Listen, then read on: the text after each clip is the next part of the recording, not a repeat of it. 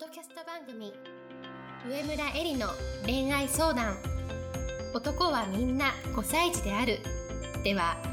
上村えりが1万人以上の女性の美に関わり経営するサロンやブログを通して3000人以上の男女の悩みを解決してきた経験から周りを輝かせて自分の輝き自己実現していくためのメソッドをお伝えしていきます。それでは今回の番組をお楽しみください。こんばんは上村えりです。今日もポッドキャスト上村えりの恋愛相談男はみんな5歳児であるを始めたいと思います。今日いただいているご質問をご紹介します。ポッドキャスト115回目の自分の自分に対する満足度のお話が心に残りました。私自身はどちらかというと上昇志向が強いタイプですが相反するように何にも役に立たなくても自分をここにいていい存在になりたいと強く思っている自分がいます。私の友人はパートナーに愛されて彼女はお金を稼いでないですが何にも役に立たなくてもそこにいてほしい存在になっています。大人になって何にも役に立たない人間なんてそんなこと許されるの？と思っている自分もいます。私は経済的にも精神的にも自立した女性になろうと必死ですがどちらもできていなくても何にも役に立たなくても自分はここにいていい存在になっている女性もいます。そういう女性を羨ましいずるいなと思う気持ちもあります。私はどうやら何にも役に立たなくても自分をここにいていい存在は人からそう認めてもらわないとなれない存在だと思っているようです。というご質問をいただきました、えー、先週ですねお茶会を久しぶりに開催させていただいて、えー、ポッドキャストのリスナーさんにお会いする機会があったんですけれども私の発信を楽しみにしてくださっている女性たちの共通点はですねあのすごい頭がいい女性たちだなというのがあります。で多分ですね私が発信していることが多くの女性たちが頭の中でぼんやりと思っていることそれを具体的に言葉に表現しているからあの私の発信を聞いたり読んだりするとすごくですねあそれ私が思ってたこと言いたかったことみたいな感じで腑に落ちる感じが気持ちいいんだと思うんですよね。なのであの頭のいい女性たちが私のあのリスナーさんに多いなっていう印象を持っているんですけれどもこの頭で理解したいとかですね論理的に納得したいっていう気持ちがあんまりにも強すぎると今の自分が理解できる範囲でしか物事を受け入れることができなくなってしまいます。でそれはすごくもったいないことだなって私は思います特にですねこの人生の話に関してはあの自分よりもですね長い時間を生きている先人たちがそう言っているならああそうなのかもしれないっていうふうに素直に受け止めるっていうことが大事だと思います。でこのですね素直に受け止めるっていうのは具体的にどういう方法なのかっていうのを今日お話ししたいと思います。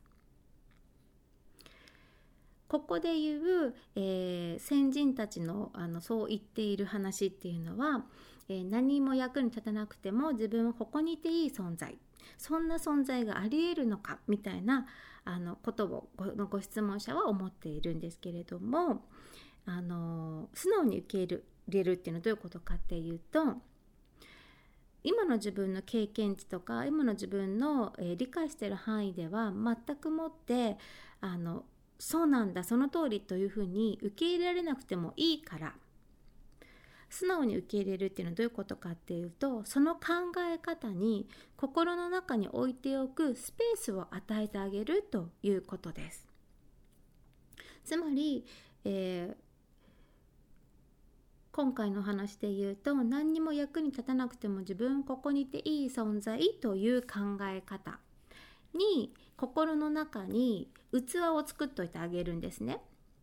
でそうやって日々生きていくとだんだんと何にも役に立たなくても自分はここにいていい存在みたいな、えー、人物であったりとかそういう人のお話を聞いたりとか、えー、本で読んだらそういうお話が書いてあったりとかねいろいろな角度でその考え方を裏付けるような事柄が見えてくるんです。でこの器を作っているからこそその考え方を実際に、えー、裏付けるような事柄が溜まっていくわけですよね。そうすると長い時間をかけて自分の中にその考え方が定着してきます。そしてその考え方を受け入れている自分がいるようになります。もう一回繰り返すんですけれども素直素直さということはどういうことかっていうとまだ自分の中には受け入れられてない考え方だったとしてもその考え方に自分の心の中にスペースを与えてあげるっていうことです。器を作ってあげるっていうことです。その逆を言うと何かっていうといやそんなことありえないでしょって言ってシャットアウトしちゃうっていうことです。もしシャットアウトしちゃったらこれからその考え方を裏付けるような人に出会ったり話を聞いたりしたとしてもそこに受け入れるスペースがないんだからいつまでたっても自分にとってはそれ考え方はありえないでおしまいになっちゃうんですね。でもこれから生きていく中でいろんな人と関わったり自分自身にも本当にいろんなことが起きていく中で一つでも多くの考え方を持っている方が自分も生きやすいし他人を受け入れやすいと私は考えてます。でその時に大事なのは素直さで今自分の経験値の中ではまだ受け入れられない考え方かもしれないけれどもでもその考え方に自分の頭の中心の中に器を作っておいてあげましょうっていう提案です。器を作っておいてあげれば違う、考え方を裏付けるようなことが聞いたり見たりしても自分の中に取り込んでいけることができるんですね。まだ取り込んでいる段階でその考え方を100%自分がその通りだっていうふうに不落ちしてなくても全然いいんです全然いいんだけれどもただそこにスペースを作っておいてあげるだけで受け入れるということができるようになるんですね。で不思議なことでだんだん時間をかけていくいくとその考え方をもう十分自分の中で受け入れるだけの証拠がたまるわけですよ。そうするとあそれも一つあるよねって言えている自分に出会うことができるんですね。で私はこういうふうなあの素直さという実践をしていろんな人をの考え方とか、まあ、世の中の多様性を受け入れられるようになってきました。なので、えー、ぜひですねこのご質問者にもそしてこれを聞いている皆さんにも素直さというものの言葉自体は分かりにくいねぼんやりしていることだけれどもじゃあその素直さっていうのはどういうことかっていうとあのこういう方法ですよっていうふうにお伝えをさせていただきました。でもう一つですね今日お話ししたいのはこのご質問の中にも羨ましいとかずるいと思う気持ちがあるんですっていうふうにおっしゃってたんですが羨ましいとか思うのはその物事の表面しか見えてないからだというふうに私はいつも思っています。どういうことかっていうとあの今回の話で例えばね旦那さんが稼いでいて彼女はまあお家でねあのいてですねあの特に何の役にも立ってないように見えていると。でもその彼女のパートナーにとってそこにいてほしい存在になっているっていうお話があったんですけれどもでもあのそういうふうに見えているのはすごく表面的な部分だけなんですよ。でも実際はもしかしたらね彼女のお家がお金持ちで例えば彼のえー、お家のですね借金を払ってあげてるとか彼女のお家が全部生活費を出してあげてるとかねとか、えーと、自分と彼女はすごく仲良しかもしれないけれども彼女にも言えない何かすごく大きい秘密があってでそれをあの彼が肩代わり下げてるみたいな話もあったりとかあの私たちがですね本当に想像もできないようなことが現実には起こっているし人それぞれいろいろなあの秘密って言ったらあれだけれどもことを抱えて生きていると思うんですよ。でもそれって人に言う話でもないし知らせる必要もないことがたくさんあるから。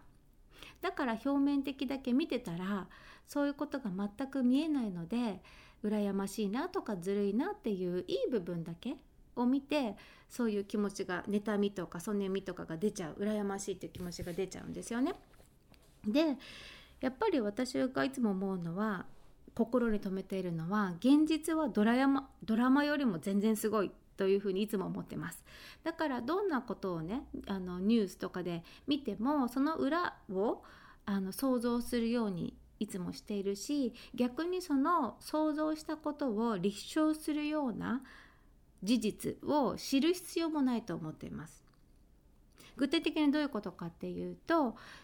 えー例えばワイドショーとか週刊誌とか暴露本とかを一生懸命こうリサーチすればその事柄の裏側っていうのが見えてくるじゃないですかでもそれを知ったところで何なのっていういう話だと思うんですよ。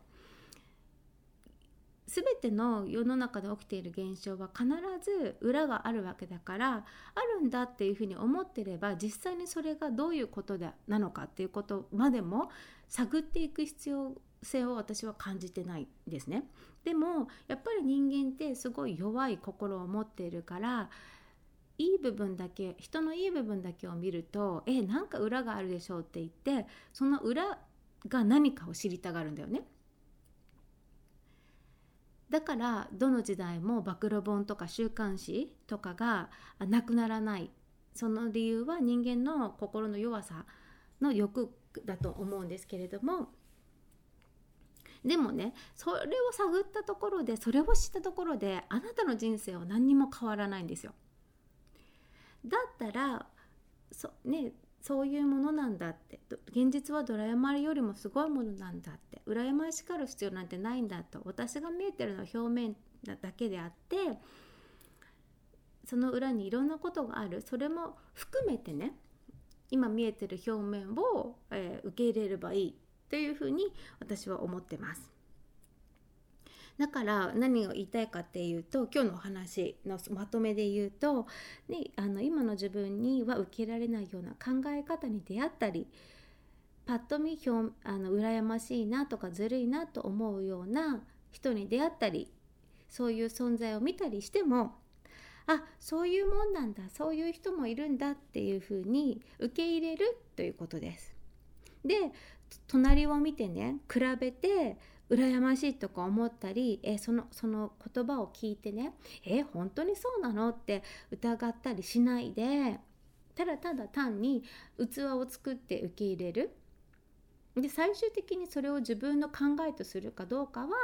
自分の人生の中で生きていく中で決めていけばいいこと。でも初めからそれをシャットアウトしたりとか羨ましいずるいと思ってえー、生きていくのは私はすごいもったいないんじゃないかというふうに思っているということです。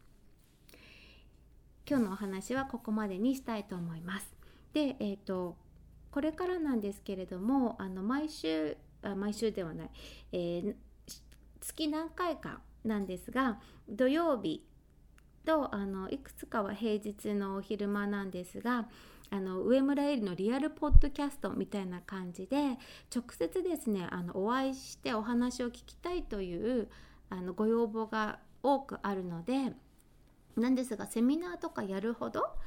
だやったりすると直接お話しすることがあんまりできないのであの少人数で、えー、まああのお話しできるような機会を設けていきたいなというふうに思ってます。で、えーと、日程とかをですねブログやメルマガで、えー、ご紹介したなというふうに思うんですけれども、えー、直近で言うと5月の4日の土曜日、えー、2時から4時半までかな。あのあるのでもしよければ、えーとそちらの方で私に会いに来ていただたりとかあの直接質問をぶつけていただいたりしてあの理解を深めていっていただけると嬉しいなというふうに思います。えー、それでは今日のポッドキャストはここまでにしたいと思います。また来週も楽しみに聞いてください。本日の番組はいかがでしたか？番組では上村えりに聞いてみたいことを募集していますご質問はウェブ検索で「上村えり」スペース「ウェブサイト」と検索。ブログ内の問い合わせからご質問ください。またこのオフィシャルウェブサイトでは無料メルマガやブログを配信中です。次回も楽しみにお待ちください。